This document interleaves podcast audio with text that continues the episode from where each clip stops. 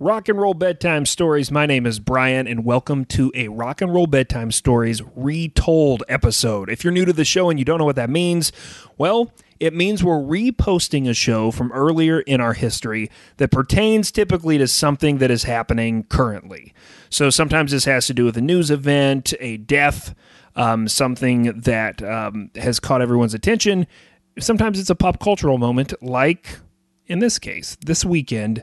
Top Gun Maverick finally hits theaters. Not only has it been almost all of my life since the last Top Gun movie came out, uh, it's also been several years since this movie was supposed to come out. And I've got to say, the anticipation, the fervor for Top Gun Maverick is at a fever pitch. Uh, I've got a group of friends. We all go see movies on Sunday nights. Murdoch often joins us.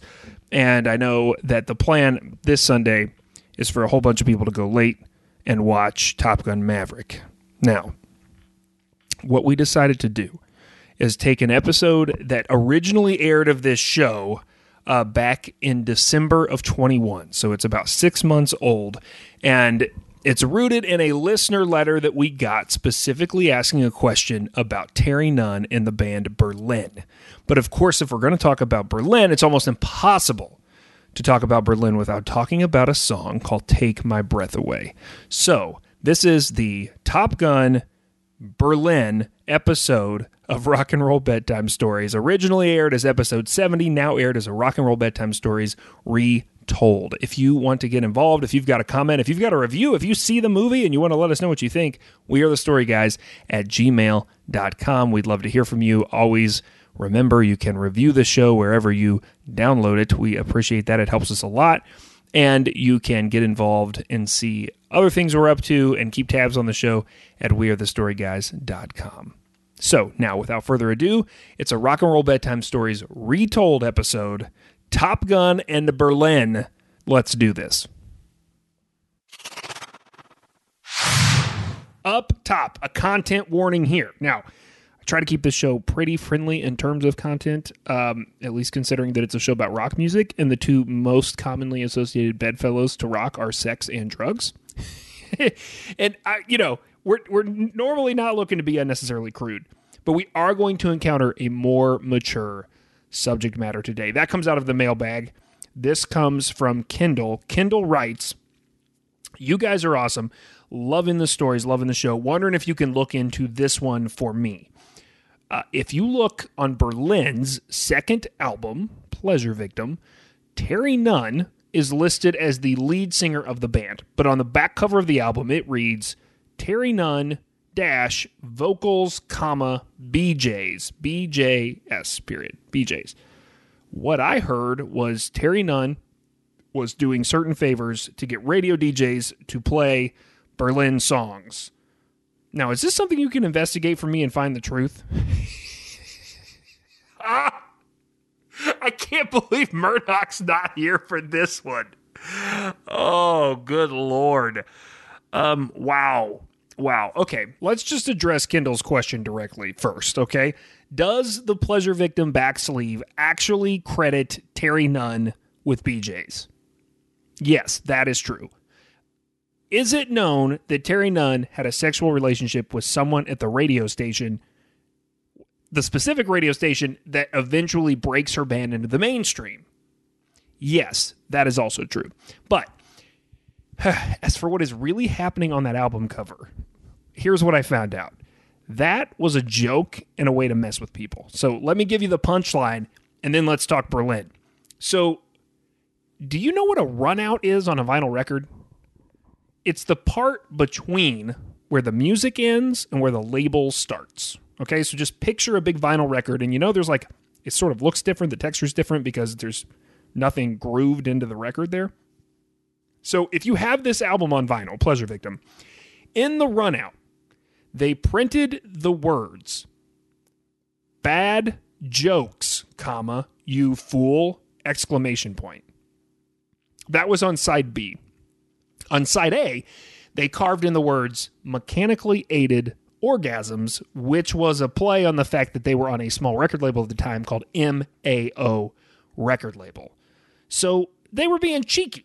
this was an amazing way to mess with the audience. And in the larger context of Berlin and Terry Nunn, this makes total sense because, just to put it frankly, Terry Nunn was always okay with making it about sex. In fact, this is sort of the attitude that makes Berlin. Now, I know it's easy to sort of erase everything but take my breath away when you think about Berlin now in 2021. And undoubtedly, that's the song that cements them into pop culture for all time. But that's at the end of Berlin, not at the beginning. The song that actually broke them on the scene is a song called Sex. Or if you see it on the label, it is Sex, parentheses, I'm a, a and then dot, dot, dot, parentheses. And they wrote this song explicitly in an attempt to get played on K Rock radio in LA.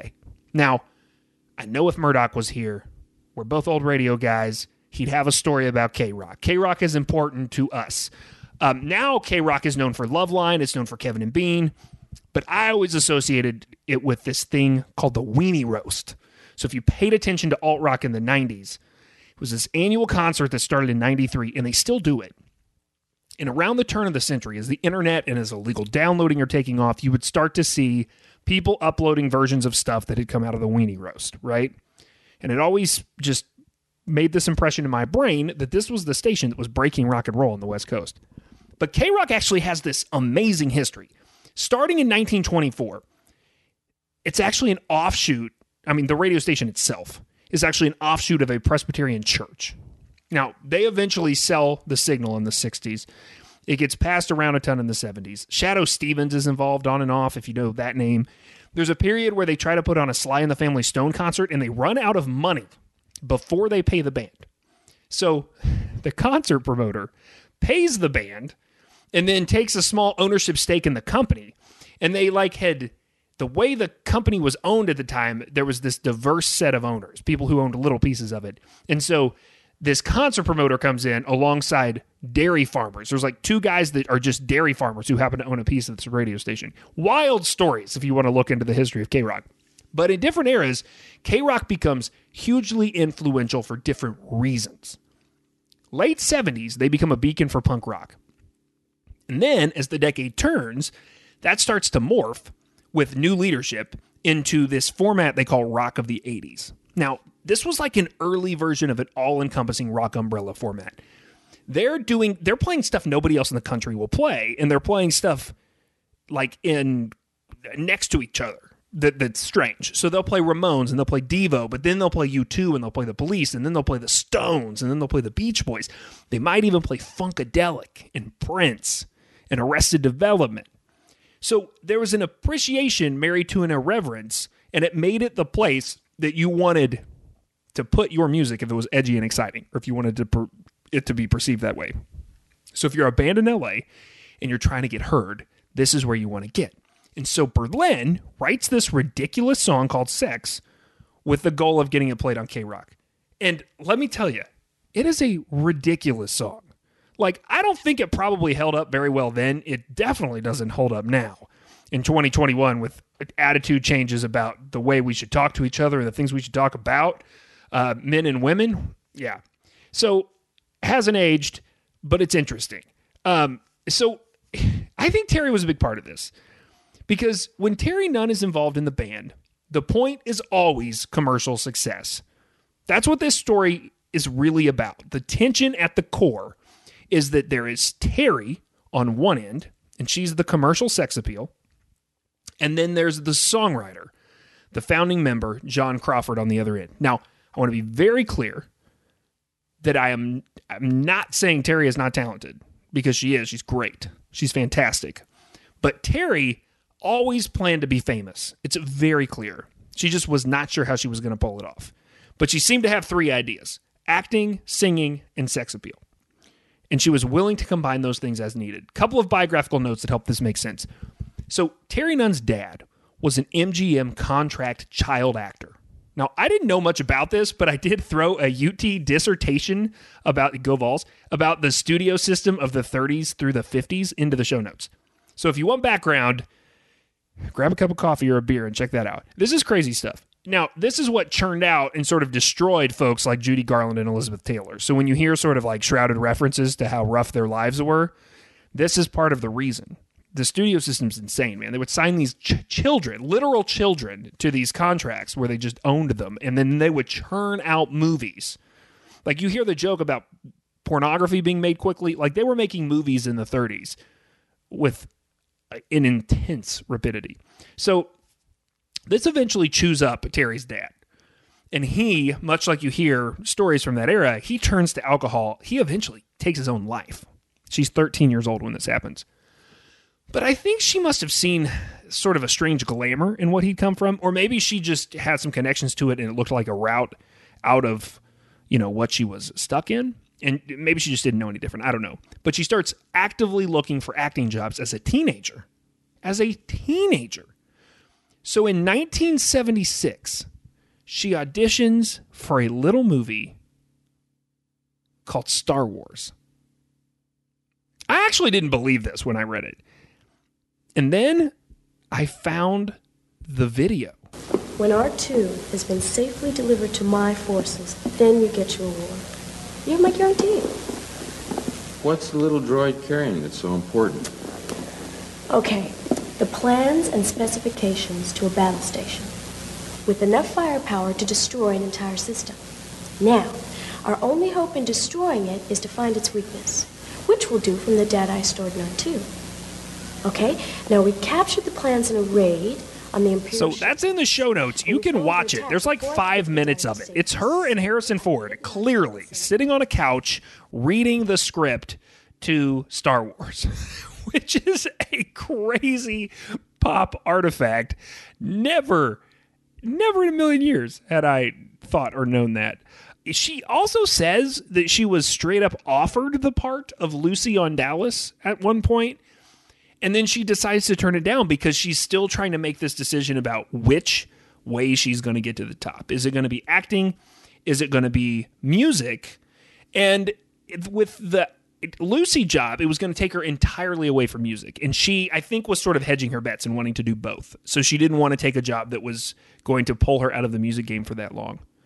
It, it's really interesting when you look at her career and at the choices she was making deliberately. I mean, I want to be very clear before I tell you this next part that I, I want to be very respectful. I think Terry actually gets short shrift as a bit of a feminist icon. Like she's sort of a forgotten feminist icon of the 80s. I mean, we talk about Madonna. We talk about these other folks who who came in and sort of took control in a time that it was hard to do that as a female. Terry makes bold moves early.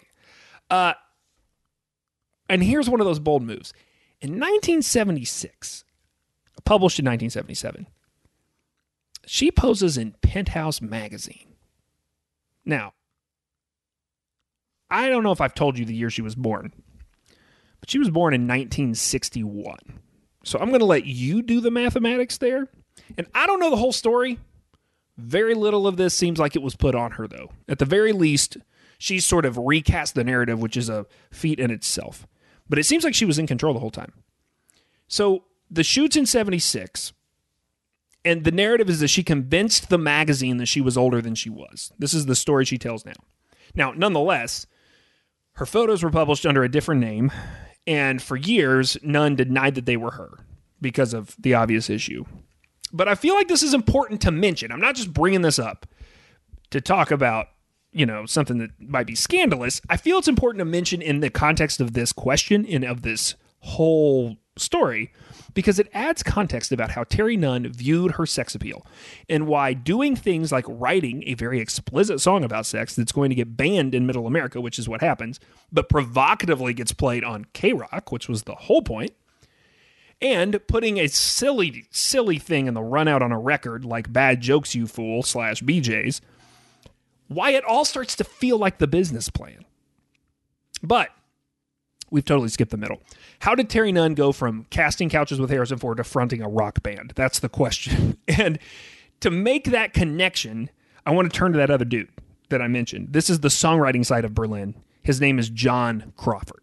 Now, The genesis of Berlin was a new wave rock band called the Toys. They formed in Orange County, 1976, the same year Terry's on the casting couches in, in magazine centerfolds.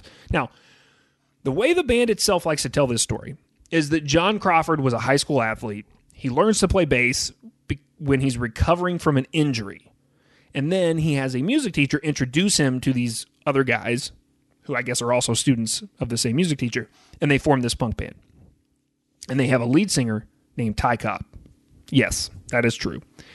Uh, after a few shows, they decide Ty is not the guy and that Toys is not the name.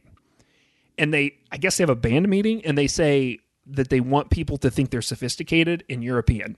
So they literally change their name to Berlin. That is the reason they are called that. Now, it's interesting because there are a couple of other lead singers that come in and out of Berlin who go on to have some success in their own rights. The first one is Toni Childs. Do you remember her? She goes on to be known for a few minor hits in the 80s. One of them is probably the most famous is called Stop Your Fussin'. So that's sort that's sort of a deep pull, but you might recognize her. Then she's out. It just sort of doesn't work, I think, for either of them. And so they're still looking for a singer. And Terry Nunn happens to be looking for a band to join because this is in that point now where she's decided she wants to see if acting or singing take off, and she's trying both of them. And so she answers an ad. It's called Musicians Contact Service in Hollywood. The band places an ad there. In 1979, she answers it. They hit it off and they work on a single. It's called A Matter of Time. It comes out on Renegade Records that same year, and they get a TV gig. I don't know if you've ever heard of this show, but there's this show called Hollywood Heartbeat. We're going where the heart of the city meets the sounds of the 80s. It all happens here on Hollywood Heartbeat.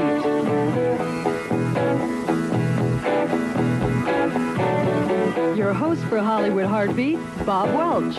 And this was like the precursor to MTV, late 70s, early 80s.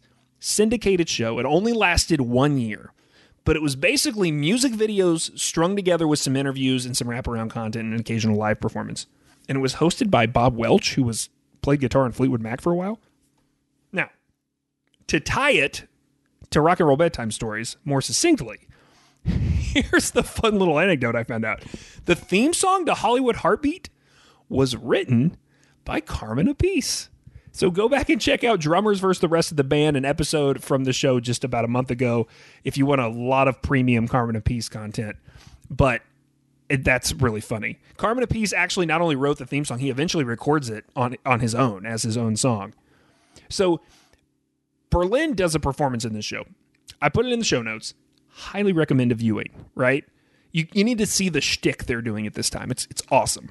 Terry's purposely being like robotic, like acting almost like she's an android. The band is almost synchronized. There's a very heavy Kraftwerk vibe happening, and that's sort of what they were after initially. And I mean, they have some heat. You also will be struck by how young Terry Nunn looks in this video. So, some bigger record labels start showing interest. But this speed bump happens where Terry still can't decide what she's going to do. She can't decide. And I really do think this is this is a woman in control of her own decisions and her career and she's fine. I like I don't care what you want me to do. I'm going to try what I want to try. So she goes back and does some acting. So you can look up her filmography. Nothing huge. I mean, she never lands Star Wars, obviously, but she's on a lot of shows and sitcoms, network stuff. I mean, she does some stuff for a while. And the band gets Virginia Macolino to record their first record. And this record ends up being called Information. Now, this is an amazing rabbit trail. But there was a band in the early 80s that was like a punk, like I'm putting multiple U's in the word punk, punk band called Beast of Beast. That band is later, I mean, it is fronted by Virginia Macolino, but this is after the Berlin stint. Um, they put out one record. You can you can find it floating around on the internet. It's crazy. Uh, but before joining Berlin, Virginia was in a band called Virginia and the Slims. And they basically just played cover songs in the LA punk club scene. But if you dig around YouTube, you can find live recordings of this band just playing a random club on a Saturday night in 1978 or whatever. And it's awesome. Plus, Virginia goes on to date Joey Ramone in the 90s. This sort of becomes the closest she gets to like true fame. But she's obviously, with all of the things I just told you, way too punk to be in Berlin. So that doesn't work out. They, they make the record. She doesn't write the songs. She wants to write the songs, so she doesn't stick around. She ends up starting Beast to Beast. I mean, seriously, go listen to Beast to Beast. So John basically decides maybe Berlin's not going to work out. So he takes a gig singing for another band called Fahrenheit. But he has a handful of songs that he doesn't think he can handle, that he doesn't take to Fahrenheit. He thinks they really need to be sung by a female. And so while he's focusing on Fahrenheit, he calls Terry and he says, Do you want to put vocals down on a couple of these things? Like, I, I get the vibe that it was supposed to sort of just be for fun. And he openly says like this is going to be my side project. I'm going to work on this in my spare time, but Fahrenheit is my main gig. So they end up putting out a two-sided single for Enigma. And suddenly the traction starts. Of course, right? When you're not trying for it. Now, I want to remind you that Stryper was on Enigma. This is an important point. If Murdoch was here, he would want to point out. That's Stryper is the band that makes Enigma records in the 80s. But this single that they put out on Enigma as Berlin, it gets them enough cash to put out the first version of Pleasure Victim. Now, Pleasure Victim eventually gets acquired and it gets put out, uh, I believe, on Geffen. But they make the thing the first time for $2,900. And it is for this project that they sit down and they plan out how are we going to get on K Rock? Because that's obviously the thing we need to do to kick it up a notch. And that's when they create the song Sex. So now we're caught up. This song, two notes. Nunn has since confessed that they openly rip off Love to Love You Baby.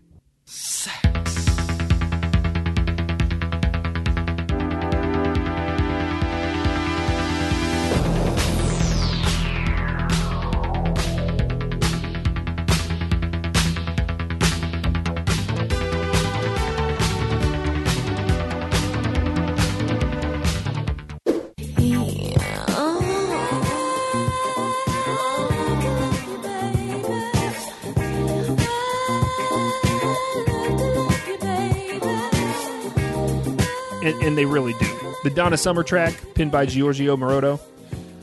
And this is ironic because Giorgio Moroder becomes a big part of Berlin's success later. But this is Terry talking.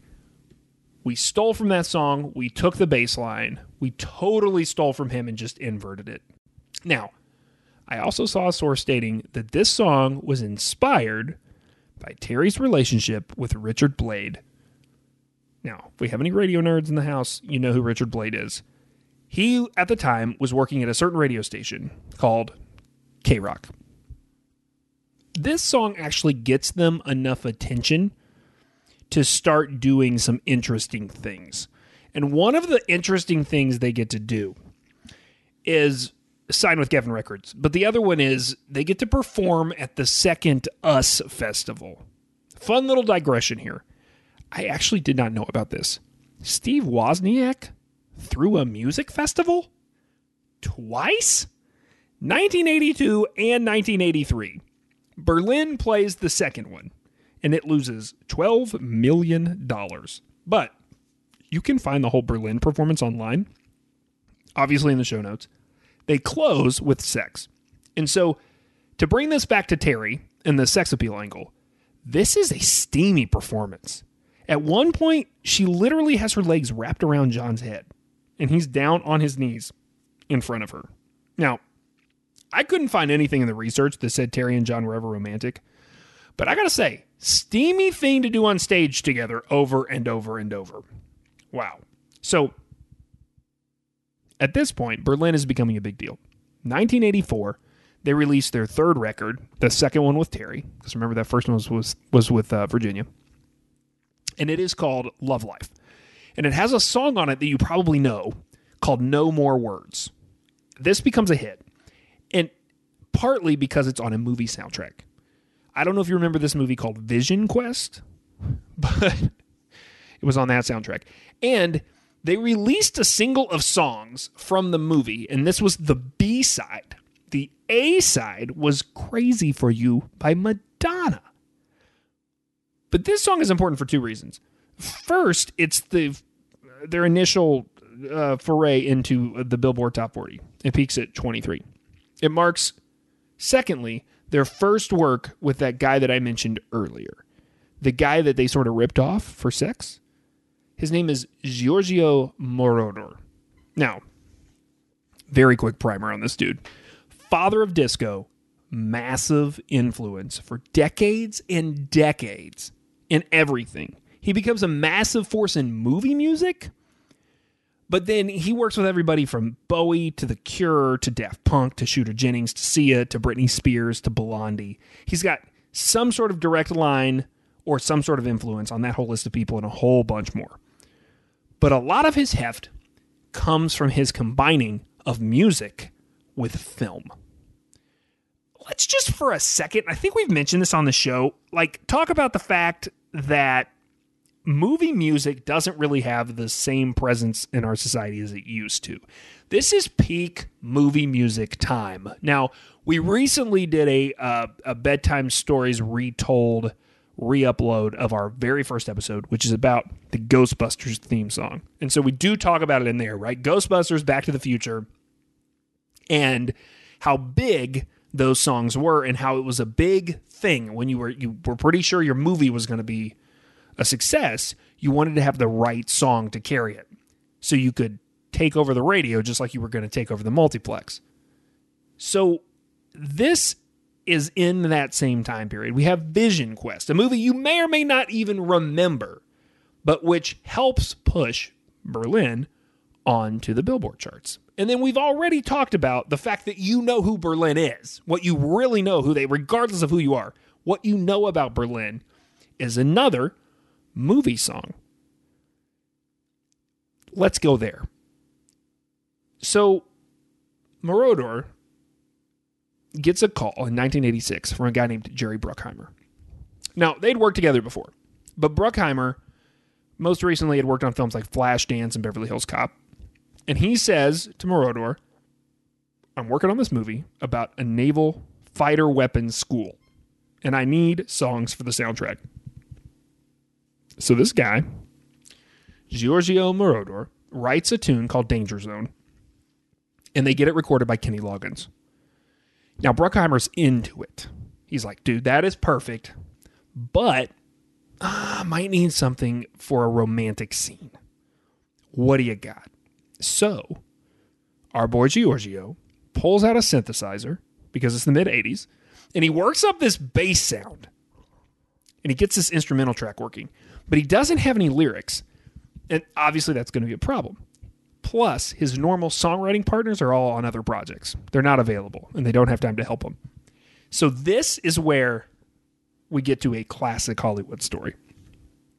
So, a few years before this moment in 1986, there's a guy named Tom Whitlock who moves from Springfield, Missouri, shout out to Springfield, Missouri, a city I've spent plenty of time in, to Los Angeles.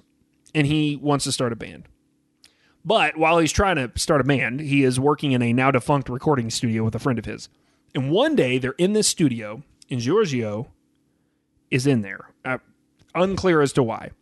And Tom hears him complaining about the brakes on his Ferrari because at this point in his career, that's where he's at. He is driving a Ferrari to now defunct studios. So Tom is a Midwestern guy and he's looking for a break. And so he's worked on a car or two and he listens to what Giorgio describes, and he's like, the dude needs brake fluid. So he goes, he buys brake fluid, he returns, he asks for the keys, he fixes the car in the parking lot. And Giorgio's pretty impressed. So he hires him to work at his studio.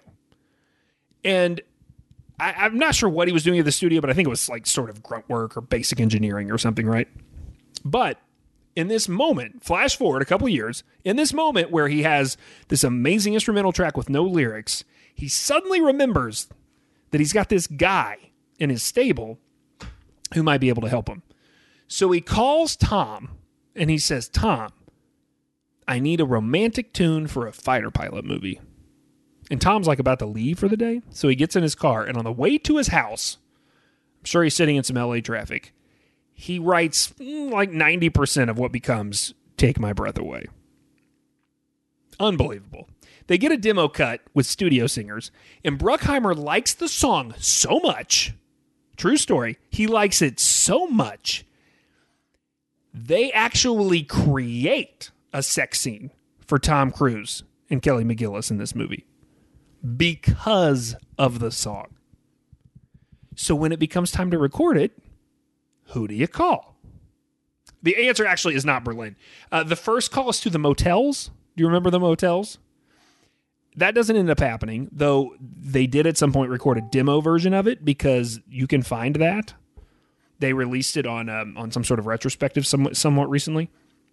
But when they can't get them, Giorgio remembers that he produced a little song called No More Words like two or three years before this.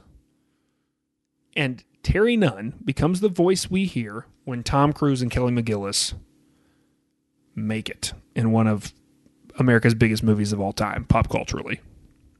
I didn't see a lot of sexy content at a young age, so when I did encounter this at some point, which I think I was fairly young, it got burned in my mind. Let's just say that.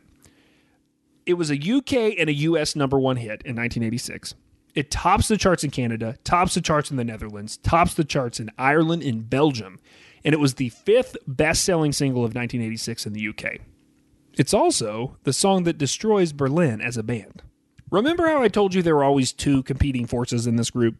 Terry, and she was the commercial success, and John was the artistry. This burns John up because this is like maybe the only Berlin song that he doesn't write. And it's the one that catapults them, right? It's a tale as old as the recording industry itself. The way a band perceives itself and the way the world perceives the band and that tension that exists between those two things is usually the centrifugal force that destroys careers. So, short, I'm making the long story short, the next album tanks and they quit. But I want to continue this forgotten feminist icon narrative, right? Terry ends up retaining the rights to the name. I couldn't find a lot of details on if there was a fight over this or anything. It takes a little while. But she gets the, the rights to the name. And over the next several decades, she does a lot of stuff that you do when you have the rights to a name of a band that was really, really successful for a short period of time. There are Terry only versions of this band where, I mean, where she's the only original member. There's nostalgia tours with other bands from the era, like the Go Go's. They do that in the late 90s. There's a band reunification through a VH1 reality show where they get John back for a while. And eventually there's a new album in 2019 where John Crawford is involved. And then last year there's an orchestral version of the hits. So you can you can take your pick. There's all of these things out there. But the one constant, the one constant once the success starts is Terry Nunn. So salute to her, man. She killed it.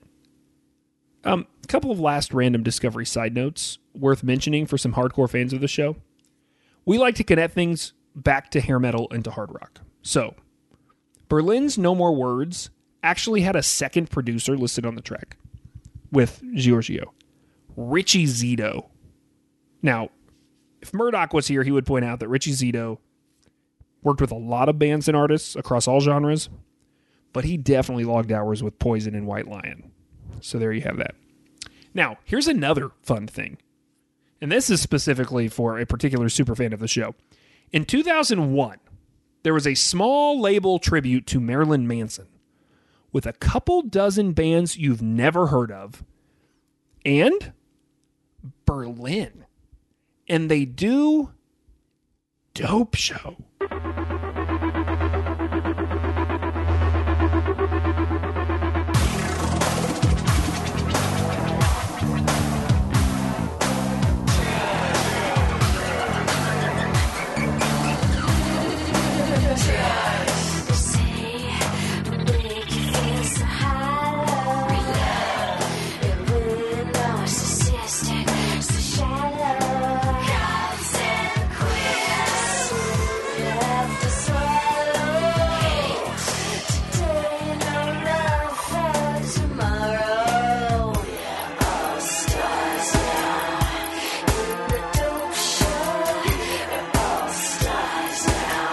So there you have it. Salute to Terry Nunn. If you've got a question like Kendall, you can always write us. We are the story guys at gmail.com. We are willing to go to the corners of the internet into some weird places and to some weird Marilyn Manson compilations if the job calls for it. Thanks for writing the show, Kendall. Uh, I hope we did it justice for you. Again, we are the story guys at gmail.com. Murdoch should be back next week. And in the meantime, please, by all means, keep telling stories.